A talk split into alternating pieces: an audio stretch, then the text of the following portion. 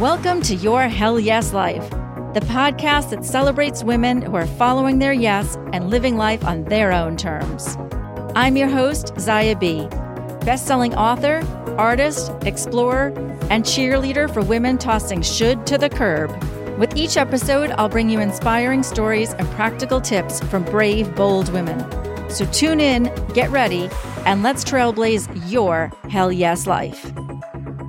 Welcome to Your Hell Yes Life, the podcast that features and celebrates women who are living their unique life on their terms. I'm Zaya B., your host, and I'm here to help you find your own way to your Hell Yes Life. Today, I'm thrilled to introduce you to Julie Steelman, a woman who is living an epic life of adventure and purpose. She's a wildlife activist and photographer, woohoo, who captures the beauty and power of nature and animals in her award winning photos. She's explored wild places and walked with apex predators, following her childhood dreams. She's a former corporate executive who retired at 47 with financial freedom and now has a business catalyzing women to create thriving businesses so they can create purposeful and profitable lives on their terms. Clearly, Julie and I have a common vision for women to live their own hell yes lives. So, welcome, Julie Steelman, to the podcast. Hello, Zaya. Okay, I'm so excited to be here.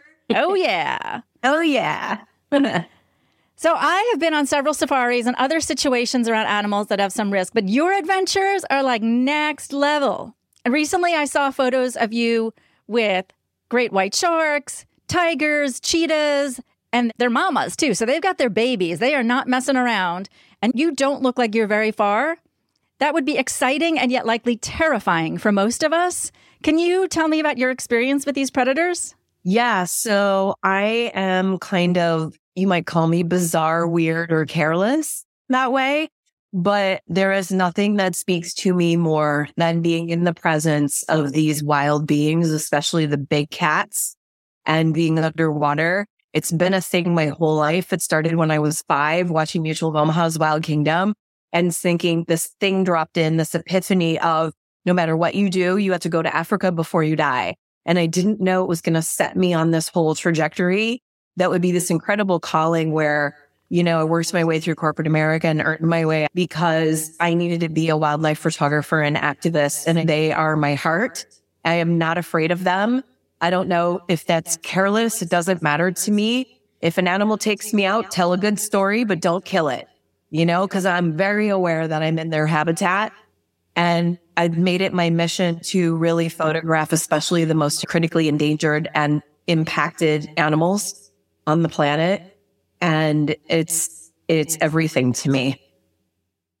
Yeah. I just can't even imagine this fear part aside, which sounds almost like you don't have fear, and we can talk about that. Just the magic of getting to experience them, especially in that way where you are close and it's for an extended period. I mean, the safaris have been magical, uh, mostly when there's nobody else around. Yeah. But to track it and really get to know it and its personality and see its actual life just must be so unbelievably profound. Can you share one or two, maybe, of your top most memorable, exciting experiences? Yes. Yeah, so one of them it took place in South Africa. There was a mama cheetah named Chili, and a fascinating animal she gave birth to five cubs, but then she adopted three of her daughter's cubs. And so she ended up raising eight cubs, eight cubs, eight cheetah cubs to full adulthood. So the statistic on wild cheetahs is less than 5% of the cubs survive. So to see this, she was on a game farm. She was on a preserve that is highly dedicated to restoring and revitalizing cheetah DNA around the African continent, which is highly needed. They've been very close to extinction. And most people don't know that, but it's true. And to be able to walk with them, I spent a total of 90 days with them and walked hundreds of kilometers following them and being with them, just me and two other people and watching her hunt every day, watching her feed these animals that this animal, you know, they use the word acclimated and I'm like, the word is tolerant. Mm. She was tolerant and she always kept her space and the cubs would let you know. And there were a couple times that the cub chased a warthog into a hole. And then what they do is all eight of them would sleep around the warthog hole and just take a nap, waiting for the warthog to come out. And one of the cubs came over and I'm sitting in the bush, came over and she laid down at my feet. it was like after like 30 days, she'd made me part of the clan, you know, and they knew we weren't going to do anything to them. And they just gave us this backstage pass to this miraculous thing. It's been documented multiple times on Nat Geo and BBC, the story of these animals and how this group particularly formed pride until the fastest land mammal on earth form a pride and work in this cooperative situation. And single handedly, this cheetah mom kept being resourced and she would feed the cubs before she would feed herself. And just like the magnificence of her was incredible. She transmitted so much to me. Sadly, she died in September, so mm. she's greatly missed. But this is a super unique story of a cheetah and to be, you know, where I can smell their breath. I can feel their heat where they're eating five feet away from me and they're coming down and laying next to me, making me part of the scene and being able to watch their life unfold was incredible. Yeah, I can't even imagine that. So, if she died, were the babies or the cubs big enough that they'll actually survive at this point? Yes. So, they already all left the nest the December before. And so she gave birth to a couple litters since, but they didn't survive. There's a theory that these eight cubs might have taxed her, but she was also at the end of aging out of her breeding years. So there's a lot I don't know about how she died and there's questions, but at the end of those cubs were already successfully out of the nest and on their own long before she died. Wow. Yeah. What a gift. Some of it is so. Yeah. I mean, to think that she also needed to feed eight cubs and yet didn't see you as a source of food is just miraculous. It sounds like she was transmitting to you, but I would imagine you were transmitting to her as well, that there was love and curiosity and fascination and safety, right? There has to be some kind of an energetic exchange going on there for her to not just say, oh, easy target, I'm taking her. Yeah. Well, one of the things is depending on the cat species, right? So a cheetah, I'm a lot less afraid of. They're not really that interested in us and the things that trigger them are movement. And so if you're not running away, if you're running away, that triggers them, right? They go into full adrenaline. And so it's like, it's not that it couldn't happen, but it's more likely to not happen. Now, if you met a male lion in the bush somewhere, you might not come back out. and a leopard would be the one I would be the most afraid of because you wouldn't see them coming. Mm. And they're super stealth and they're solitary. And, you know, it's not that we shouldn't be a- afraid of big cats, but you're absolutely right. I've seen them respond to energetic exchanges. And I think it's all about you have to respect you are in their habitat. It is a conscious choice to go do what I did. I don't have romantic notions that they're madly in love with me. I'm a tree and they're tolerating me and that's it. And for me, there's a place I go to oneness when I'm automatically around animals. And it's, I call it a shared encounter. And I have no idea what they're experiencing but I really caution myself to not anthropomorphize, which is projects human emotions or, oh, it came over and laid by my feet. That means I'm this incredible being and it experienced my divinity. It's like, no, it's a wild animal with less than five emotions. That's not what's happening. It just feels comfortable and it laid down for a nap, you know, and I think we have to, that takes me to a place of reverence, of incredible reverence for the divine intelligence that nature is. I really appreciate you saying that because I think so often humans see themselves as above everything. I mean, that's clear, right? In the way that we treat animals and earth. And especially even going on safaris, or I just read of, you know, a bear did something that a bear should do in a bear's territory, and yet a human got injured and the bear was killed. So I appreciate your perspective on it was their land first. Humans weren't necessarily wandering in the space that they were and that you're respecting that. So you've mentioned a couple of times what you've learned from them and nature in general, and then maybe this mom. I'm curious if you could share some of the lessons that you've gotten. I actually talk to trees, I talk to birds, I get lessons all the time. I will lay my hands on trees and be like, I'm having this problem. What do you think I should do about it? Yeah. So, you know, I totally get maybe that looks a little crazy, but I also get some wisdom. So I'm curious what you've learned in your vast experiences out there. Oh my gosh, there's such a plethora of stories that are, and that's one of the most exciting parts out of it of is this I call it wild instinct, which is a kind of whole body listening and being able to see out the back of your head and the sides of your head with this full instinctual awareness. And I think one of the most impactful stories was being in Rwanda. We went gorilla trekking with the mountain gorillas and there's so much pressure on them. They have mountaintops and there's a rock wall at the bottom and there's no land left in Rwanda and there's a population bloom, but there's no more place for anybody else to live. And they're doing the best they can with that. It's an extraordinary country and so we went gorilla trekking. It's quite the adventure to get anywhere near them. You know, it's like a five hour drive and then you walk two miles across a field and then you walk into the park where they are and then you do a six mile hike up a 19% grade. So it's not for sissies. But we got to these gorilla troop and I immediately felt something in the air. And I'm like, something's really heavy. Something's off. And the silverback kept putting his back to us and he would make these low grumbles and he called the rest of the troop into the bush. They were out eating before we got there. And I was like, something's off. And one of the guides said, let's go sit over here behind a bush and let him have some space. So we left for about 25 minutes and we came back and they had calmed down and they were back doing their thing and pulling the bamboo shoots and eating. And I just happened to walk around. I was just felt this instinct to like go over to the left side and all the other photographers were over by the silverback. And I went over to the left side and all of a sudden I started smelling something. I'm like, I smell a carcass. And I'm like, something's up. I could still feel this heaviness from these animals.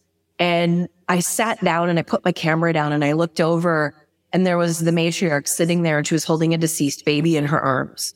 And she was rubbing its head and she was picking up its fingers and kissing them. And I'm like, that's what I was feeling. They're grieving. Mm. This troop, they were grieving as a troop. So this is about seven months after my husband died very suddenly and unexpectedly. And he was supposed to be on this trip with me. I hope I don't cry, but I was sitting there and I was mesmerized and sucked in. I don't know how long it was, but it was at least 20, 30 minutes. And when I kind of came back into awareness, I'm just watching her be with her baby. I look around and I've got three gorillas on my right and three female gorillas on my left, sitting in a half moon with me in the middle, watching her. And I'm like, wow. I had this epiphany. We talk about the missing link between us and apes. And I'm like, no, we're missing the link. There's no missing link. We're missing the link. And she was showing me how you grieve, you turn towards it, you hold mm. it. And it's like one of the most potent nature stories, you know? I was like, how is this? This few months after the loss of my husband, what I'm sitting in. And they were holding it with me. It was so potent. It was, and it was like, then the hook gets set, right? And you just want to do it more. That's my gorilla story. There's many more. Wow. Thank you for sharing that. I'm so sorry to hear about your husband. Thank you. Yeah. What a beautiful experience to, to share that yeah. with them and to be part that they circled around you like that, that they really took you in. I mean, you really have a way with nature where it isn't an outsider that they more than tolerate you. It does seem like they take you in and they understand that you are just curious. You know, we are all part of the same world and we sometimes forget that. It looks like they haven't forgotten that. Thank you so much for sharing that. I was I was going to ask you about fear, but now that I'm hearing your experiences, I can understand why maybe fear is not part of what's going on there. I would like to think that I could be as calm as you. I know the reality. I know that I would be absolutely freaking out and I would do everything wrong. I've done that with every animal experience that I've had. Whenever it gets to the point where it's kind of risky, I know what I should do and I do the opposite because it's just pure fight and flight takes over and I scream and run or freeze or, you know, don't do what I'm supposed to. So kudos to you. Thank you. But I'm not normal in, I'm not normal in this way. I mean, I, one of my most potent experiences was going to Alaska and sitting in a bear meadow. There's no humanity for three hours. You have to be float planed in and you're lucky if they come back and get you because of the weather. So camping, I could see 30, 40 grizzlies with my naked eye the whole entire time. And it was just me and a friend of mine sitting out there with mama bears with cubs. And it doesn't make a lot of sense, but they have terrible eyesight. And I think because they have such open sight lines and you're not startling them by coming across them in the bush where they're like, oh, you and I got cubs and swipe, you know, they're a little, it's a little more mellow. Is that a good idea? No, that's not a good idea. It's not a safe idea, but you can feel the energy. You can feel these moms are chill. When they're not chill is when a boar or a male bear comes around and comes strolling through. There's a certain time of the year when they'll kill the cubs because they want to be dominant and mate. And that's part of their instinct. And there's a time of the year when they're at the height of having food available to them. Their focus is on eating because they don't eat year round. And so you want to go when their focus is eating and not on you. As long as their focus isn't on eating you. yeah. Yeah. Well, we're not bear food. So Hollywood really, I'm going to do my PSA announcement now. Hollywood really likes to sell these ideas that every single bear is going to eat you alive, that every shark is going to tear your leg off, and everything is called a shark attack. Most of the shark bites are sampling. Mm. They mistake it for something and they immediately spit it out. It depends on the type of shark. So tiger sharks have three rows of teeth and they shake you. So that's the worst shark bite you can get. And, you know, I'll tell a story about because I think people need to hear this. There was a woman a few years ago in Yosemite that had a bear walk by her with cubs and she, she was feeding her kids sandwiches and she wanted the bear to come back. So she put peanut butter on a log so she could videotape it and show her kids the bear. Okay. I can kind of understand some of those motivations. But first of all, if you're not an animal person and you don't really know what you're dealing with, that's not the best idea. And so the bear came back, but then the bear ate the peanut butter. So what did the bear do next? it's following her kid. Why is it following her kid? Because her kid smells like peanut butter. And you just taught the bear that you'll feed it peanut butter. And the cops did something brilliant. They didn't dart the bear. They put the woman in jail for child endangerment. And I'm like, okay, now that's smart. Listen, I get that you wanted to educate your kid and you were having this idea and you didn't really understand what you were doing. But don't put peanut butter on a log to feed a bear and your kid smells like peanut butter and get mad at the bear for going after your kid. They have 2000 times the scent ability than we do. So we just really don't understand their instincts and what motivates them. And so people get really confused. We think we're this superior species and we're not at all. We're actually the most fragile species. Let's have some respect and reverence and let them be. So it seems like you could be fearless I think there are very few people in the world that are truly fearless. So, okay, yes. outside of animals, it seems like you're comfortable with the animals. Outside of animals, day to day, you're taking a risk, you're facing your comfort zone. Tell me hmm. about fear in outside of animal land, how you relate to it. Yeah. Well, I'll tell you this I'm way more afraid of people because they're way more volatile and they're way more triggered and way more, you know, conscious and unconscious. And, you know, I think the things that really get to me are being vulnerable. I have a hard time with breakups, mm-hmm. honestly. And I don't do that really well. And, and other people just like, oh, we were great. And they float on and move on. And I'm like, that territory is really risky for me, you know? So I'm a very tender being. And I think even marketing some of my own stuff, like going online and shooting a video about like, Hey, I got this cool thing and don't you want to come do it or whatever? I'm like, ah, but I'll go walk with a bear right now. so yeah, it's like I'm human too and I'm imperfect. And I think I get more afraid by the people stuff and that where the nature world is my jam. Yeah, I totally get that. We all have different comfort zones, right? Something that doesn't scare me at all will terrify somebody else. You know, I've traveled the world solo and people are like, oh, I could never do that. And they probably do something that would terrify me. So, yeah, I think it makes sense that we all have our different edges. So, when you feel that fear, how do you deal with it yourself? And one of the things that I have to do is I have to realize when it comes up like that, I have to check the circumstances. Does the fear equate to, because I think in today's world, we're feeling so much ecological grief. There's this social justice, you know, these issues are hot. They're big.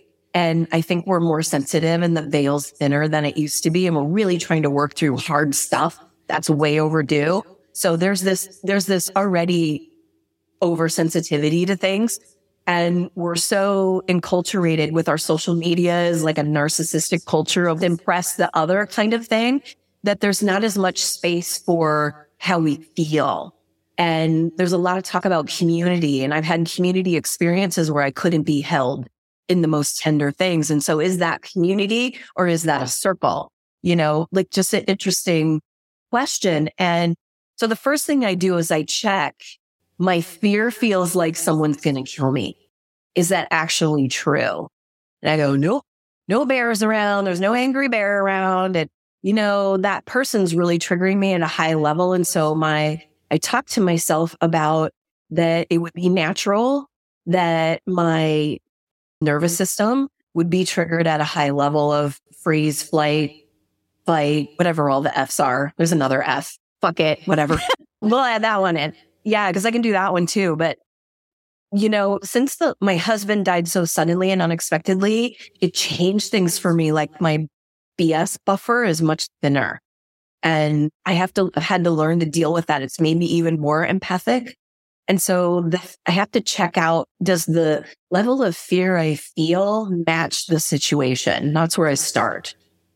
And then I start unpacking from there. What am I really experiencing? And ultimately getting to what am I really needing? You know, and there's no, there's no such thing as safe. We make safety for ourselves and it becomes about self leadership. It becomes about walking yourself out of the trigger. And if you're in a highly dangerous situation, then follow that instinct 100%. Yeah, I really appreciate everything you're saying. And I know that with, you know, hell yes life, it sounds like it should be all fun and and this is heavy stuff and why are they just focusing on fear? But I want to focus on fear because I want people to be aware of the fact that the hell yes life means there is going to be fear because you are always stepping forward, pushing those boundaries, going up to the edge of your comfort zone and then stepping beyond it. And fear is just, it's natural. So when we pretend it's not there, we are truly just pretending. So that's why I'm focusing on fear and wanting you to share how you experience, how you deal with it, because it could help other people. I mean, I think to your point, our society isn't necessarily comfortable with emotions. I think we're slowly in pockets getting there. But you know, we've got a long way to go. And so to really tune in to what am I feeling? What's the truth behind this? What do I need? I think that was an important thing that you said. What do I need? What do I want in this moment to feel safe in my system, right? Whether it's real safety, true safety, like nothing's going to happen to me, versus I am safe enough to take this step to face this situation and understanding that there is a need and you can give it to yourself. Yeah, I love what you're saying. And it's like, we haven't ever really been nurtured or enculturated to be resourced. And we also haven't been nurtured or enculturated to be a resource for other people. And so the asking for help, how many of us are stoic in the face of epic emotions, you know? And it's like w- people can't hold it or they don't want to hold it or they don't want to be around it or they want to judge it. I mean, some of the things are, you know, when I had these incredible waves of grief that come over. I miss my husband every day. I miss the life we had. We were living a hell yes epic life and he dropped dead in the middle of it. I'm like, wait a minute, I wasn't done. Come get back here, you know? And it's like when they come, they're so overwhelming. I'm afraid they'll never end. And so I have to do some serious work around that, you know, of as much as I might seem bold and brave in one area, I have equally epic tender in another area that for me, for a long time, it felt like being on the planet was walking on shards of glass. What was coming next? Who was going to say something crappy next? Who was going to give me some trite thing about you need to get over it? Or he would want you to like, please don't ever say that to someone who's grieving that you know better what their loved one would want for them. We're going to all throw up in our mouth.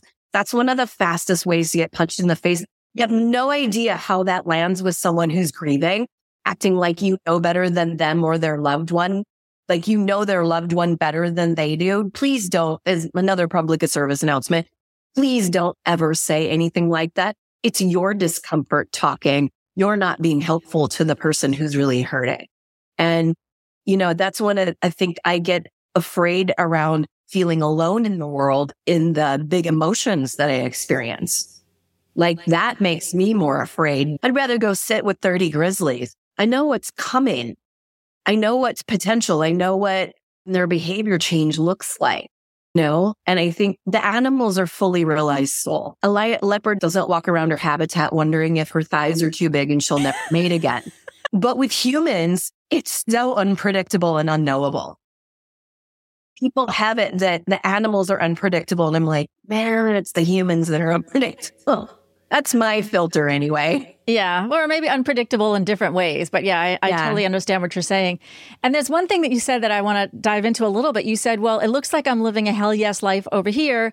And then I have this tender part over here.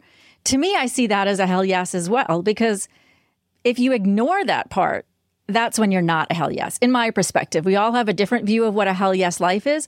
But if you're having this feeling and you're letting yourself actually feel it, not get stuck there forever, you know, get into your head and a story about it, but actually just feel the emotion, feel the physical sensation, give yourself what you need in that moment. To me, that is a big old hell yes out loud exclamation point.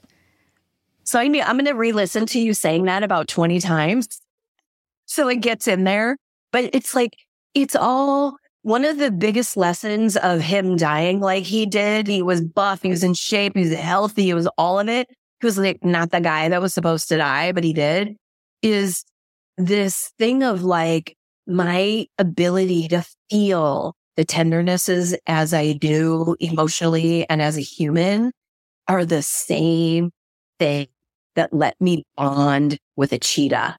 It's the same empathetic, energetic signature ability to experience that kind of energetic awareness. It's what has me commune with animals. And it's why people respond to my photography because what they don't know is that the lens looks both ways. So you see in the photo the magnificence I'm experiencing when a tigress walks out of the bush straight to me.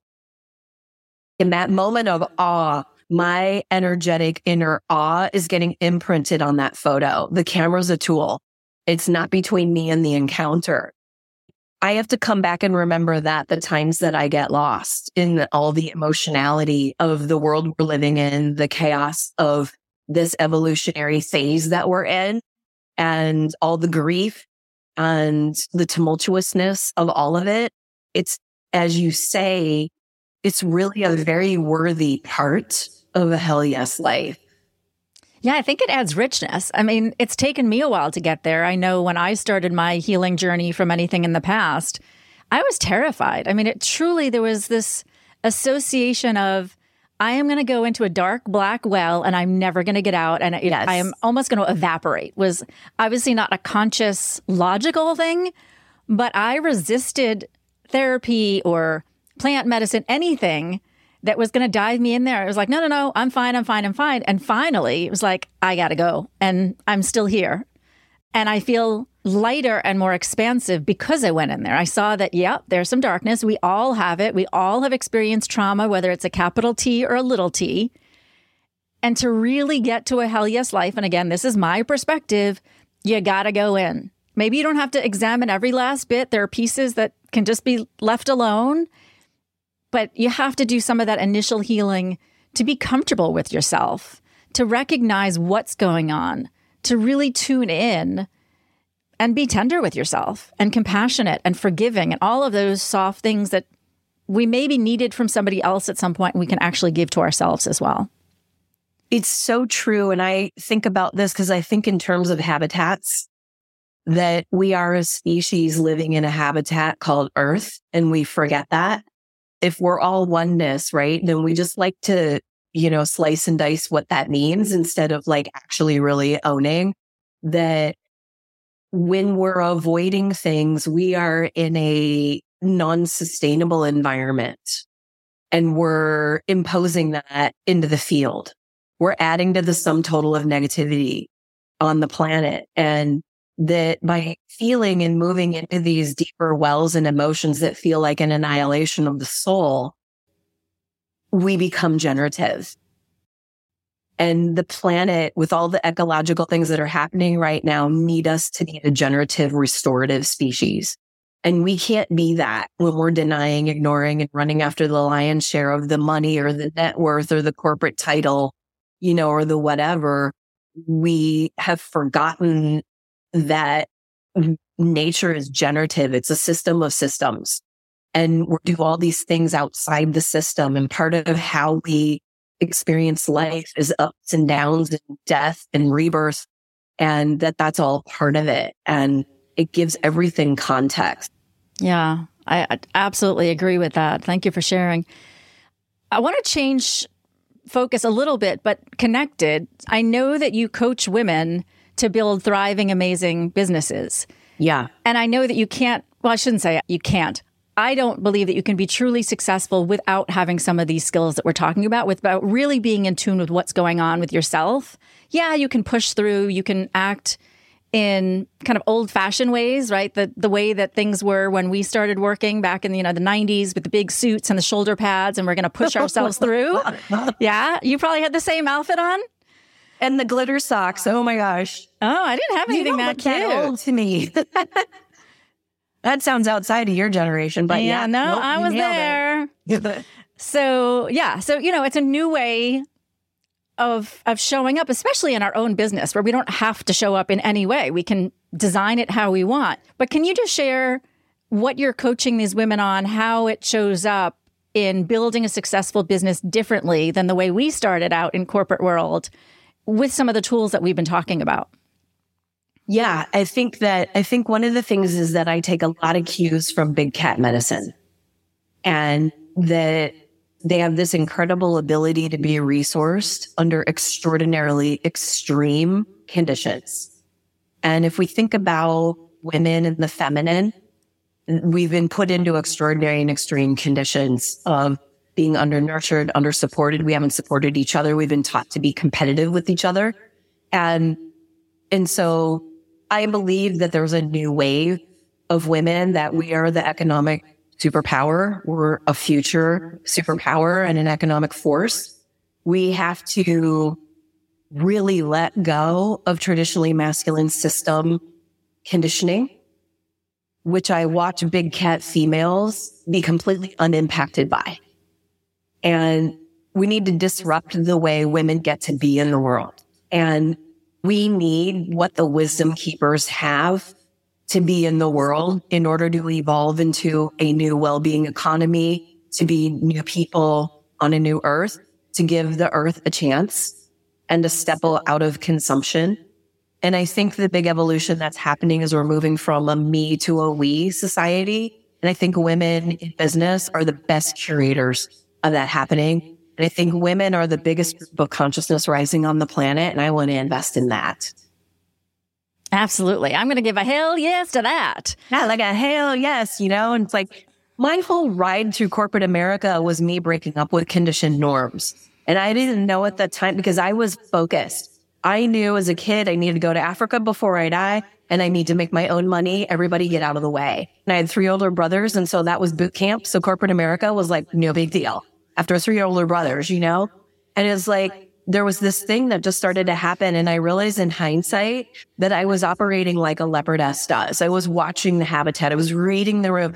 And there's women, we have these incredible skills of knowing, of receptivity, but we need to balance it with the masculine of getting things done and not sitting on our gifts. And too many women are sitting on their gifts. I beat them all at the game because I was listening to my inner instincts about how I could make this situation work for me. There's this acculturation of the push energy, which is the take energy, which is the competitive energy, which women's natural body systems don't sustain for very long. Some can do it longer than others. And one of the things I'm seeing emerging in the women that I'm working with is that there's a need for a new feminine model and that everybody's really needing something different to support them physically, mentally, emotionally, and spiritually. But women rising, we need new models. And so anyone coming into this needs to know that we're blazing trails and we're breaking new ground. We're co-creating it together. And there's not this one pat answer to it. And I think the other point that you touched on that's fantastic, everything you've said is fantastic, but something that I want to reinforce is the sense of we're not alone. Now I am part of an artist community online. We haven't met, we're all around the world, but we respond to each other. We support each other. I've created a mastermind group that we meet every week to talk about what went well, what's planning, what maybe didn't go as planned, what support do we need, all of that. So there's different structures. And I think there's just a lot more available and a lot more interest in the do it together. we're obviously not in each other's businesses, but it's lifting each other up. Even in my one small mastermind, there's another woman doing a podcast with a very similar theme. And we could look at each other as competitors. And instead, I'm like, hey, I just learned this. And she turns around, oh, look at this. And we share ideas because somebody's going to resonate with me, somebody's going to resonate with her. We're fighting over listeners. So I'm really excited about this new environment that makes it feel much more possible. Much more possible. And I think what you're speaking to with your mastermind and the collaboration instead of competition, women are really shifting how they relate to each other. And my secret underneath it all is that I really care that we evolve to a well-being economy where everybody gets to thrive. And that includes the planet and the wild ones. And I really care about that part of it. And the way that things have been modeled are not generative. I call it egonomics instead of economics because economics means no harm to the environment. That's clearly not what we are doing. And egonomics is based on the lion's share. And if you ever watch a pride of lions, you know, eventually they eat each other because they've eaten everything else and they're super highly competitive and that isn't going to work. It's not sustainable. And those models also aren't generative for women. They're very consumptive for women. Our nervous systems don't play like that.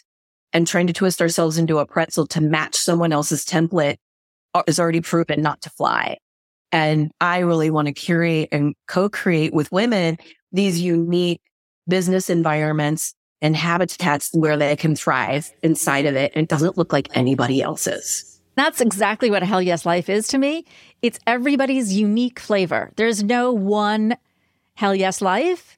What do I want to do now? What feels right now? Really tuning into what is my unique hell yes life and how do I make my hell yes life happen? I realize people are in different situations, married, kids, things like that, where you can't just always go off and do your own thing. There are other people to consider. At the same point, it is also important to say, I have needs and this is how I need to proceed. Now let's understand everyone else's needs and we figure that out. And I have other women who I have spoken with and who are coming on who talk specifically about the family system and how you make that work. Because as a single person, it is obviously easier for me to just go do what I want to do. Yeah. I love that you're holding this for all of us and reminding all of us about the, that you have such a joy and effervescence in you about, you know, how it's like the hell yes life is all of it. Michelle Obama said something really cool about you can have it all, just not simultaneously. And so like, what a great distinction, right? And so you're holding this distinction of this hell yes life we can have, and it includes some of the really hard, real stuff. Yeah, there's discomfort with creating your own path because you're constantly bumping up against your comfort zone. You're doing new things. I mean, right now, I'm learning how to do Instagram and social and email marketing. It's a lot to learn. It's not necessarily yeah. comfortable. Yet my vision is big enough that I'm going to put up with the discomfort of learning this technology to get the vision out there. So it's just a matter of which flavor you want. I think those of us who are advantaged women, if you go to Africa and you watch the women there and what the Maasai women do to sell honey and they're standing out on the road or make their weapons and drums and stuff like that is like I've seen them circle around my buddy who is a very large African guy and he's got 20 Maasai women around him and they're all trying to sell him something. And, you know, women, privileged women are indulging their fears. These women don't have that opportunity. And there's something about that we can take a lesson from is their vision and their commitment to support their community is bigger than the discomfort of walking down on the road and approaching someone and asking them for money you know? And I get that their circumstances are different, but they still don't have to do it. They can run in the bush and hide, but they don't do that. What's the why behind what you're doing in everything? Why am I spending an hour trying to figure out how to do this reel in Instagram? Because I want this message out there. I want to connect. I want to open up an experience for people.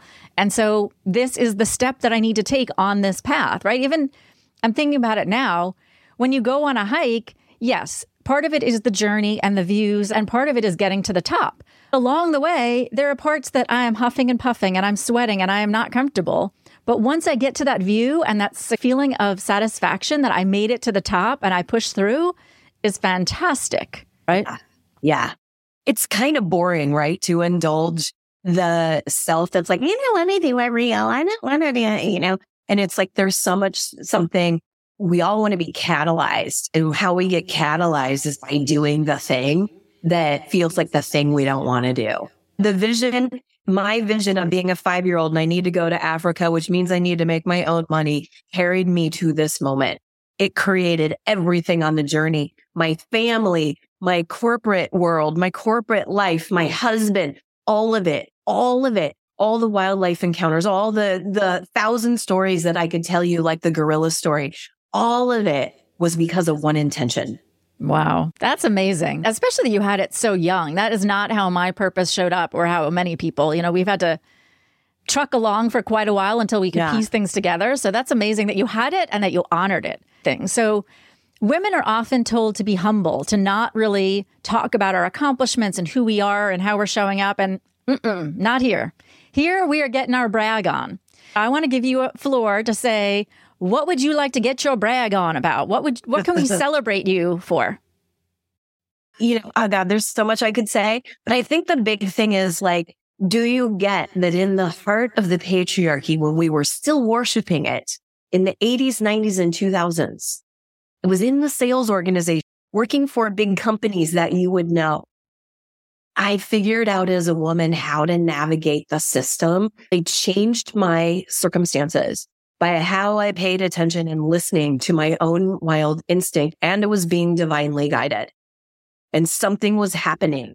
I knew how to turn apology meetings into exclusive million dollar Apple orders, which were not happening and earn my way out at 47, financially free, never having to work again. To me, that is like an epic thing to be able to say.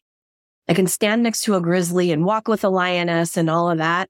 But this is like, there's, I'm just a mirror of what everyone else has within them the capability to do. And on that, we're going to go, woohoo! Because, yeah, you're right. And hopefully, people listening didn't just have to lower the volume with my cheer for you. But yeah, to make that system work for you is absolutely brag worthy because it's a rough system to be in. You know, there weren't women at the top to to observe and model after and you really have to make your own way. So kudos to you. I mean, that you not only figured out how to make it work, but you made it to the point of retiring that young to get out and do what you want to do. That is just amazing. Well, thank you. I love the little amazing fest, but it's like the thing you're talking about is like the vision. You have to follow the leadership of your vision. And one more little thing about that was the guys were all duking it out with you. They weren't looking at new business. They were all trying to compete with the obvious business. I became the queen of new business because they weren't looking over there. I wasn't, I'm just not compete. I'm not going to compete with you. I'm going to beat you. Mm. The guys were all fighting each other over the, the, what they thought were the plums. And I'm like, wow, look at all that you're not looking at. Let me go over there. It's like, this is how we can outsmart these systems. They can have the plums, you got the cherries. That's right. So we've talked about a lot of things that you have experienced, a lot of perspectives. I'm wondering if you could sum it up. Clearly, you have created your own hell yes life. You have made a very unique path for yourself. What have you learned on that path? To revere my own knowing over anything else, anyone else, or any other influence. And that we call people on social media influencers makes me want to gag. You have no influence over me. You might have impact. You might have some value to offer, but the ego assumption of influencing bothers me and I just, I come back to check it out for myself. What does my own knowing say? Come back to that inner instinct that has never, ever, ever, ever failed me. That's a fantastic message. I think a lot of women are not necessarily in touch with their intuition. It's there, but they've lost connection to it. So when mm-hmm. you say your own knowing and your own intuition, and I know a lot of this comes up from being out in nature, you have to trust yourself and have to get in tune with it. But do you have any tips, guidance, advice for people who have kind of lost touch with their intuition to, to reconnect with it? Yeah, I think one of the biggest things is to learn how it operates in your system. And so if you think back to a time when you had a super intuitive moment, what was the feeling tone in your body and where did it come from? So for me, the knowing bubbles up from my gut. Go out in nature. Don't go with anybody and leave your phone in the car and actually see if you can just take this, listen to the layers of a habitat from the roots of the grass to the dirt to the blade to the bird to the log to the raptors. Can you just listen to the layers of a habitat and see in the wind come back into this full sensory being and just notice how you know? Once you start to notice how you know, you just keep growing and amplifying that feel. You have to become really attuned to your system and how you know what you know and stop questioning it because it will be a disruptor. It won't look like the norm and it will have a whole lot of audacity that you might feel a little scared to lean into. Thank you for that. What a beautiful exercise. I have a spectacular park near my house, and I think I need to go do that this afternoon. Thank you so much for sharing. I think that is a perfect place for us to end. Thank you yeah. so much. This has Thank been you. such an honor to talk to you and to get to know you and your story, your your challenges and your wisdom. And I just appreciate you sharing it so openly with me and with our listeners. So thank you Julie for being with us today. Well, thank you for inviting me. I absolutely am a fan of you and what you're doing. And I love this. Give her a good review too. Give her five stars. This is amazing. And I can't wait to share it with everybody. You are phenomenal at holding space for great conversation. Thank you so much. Thank you for tuning in. I really appreciate you being here. That's it for this episode of Your Hell Yes Life. I hope it inspired you to keep trailblazing your unique path. I have some fantastic episodes coming up, so don't forget to subscribe on Apple Podcast, Spotify, or wherever you get podcasts. If you want to help spread the Hell Yes magic, please leave a rating and review there as well, and share the podcast with your family and friends. Let's make this a movement. And remember, always be brave and true to your Hell Yes.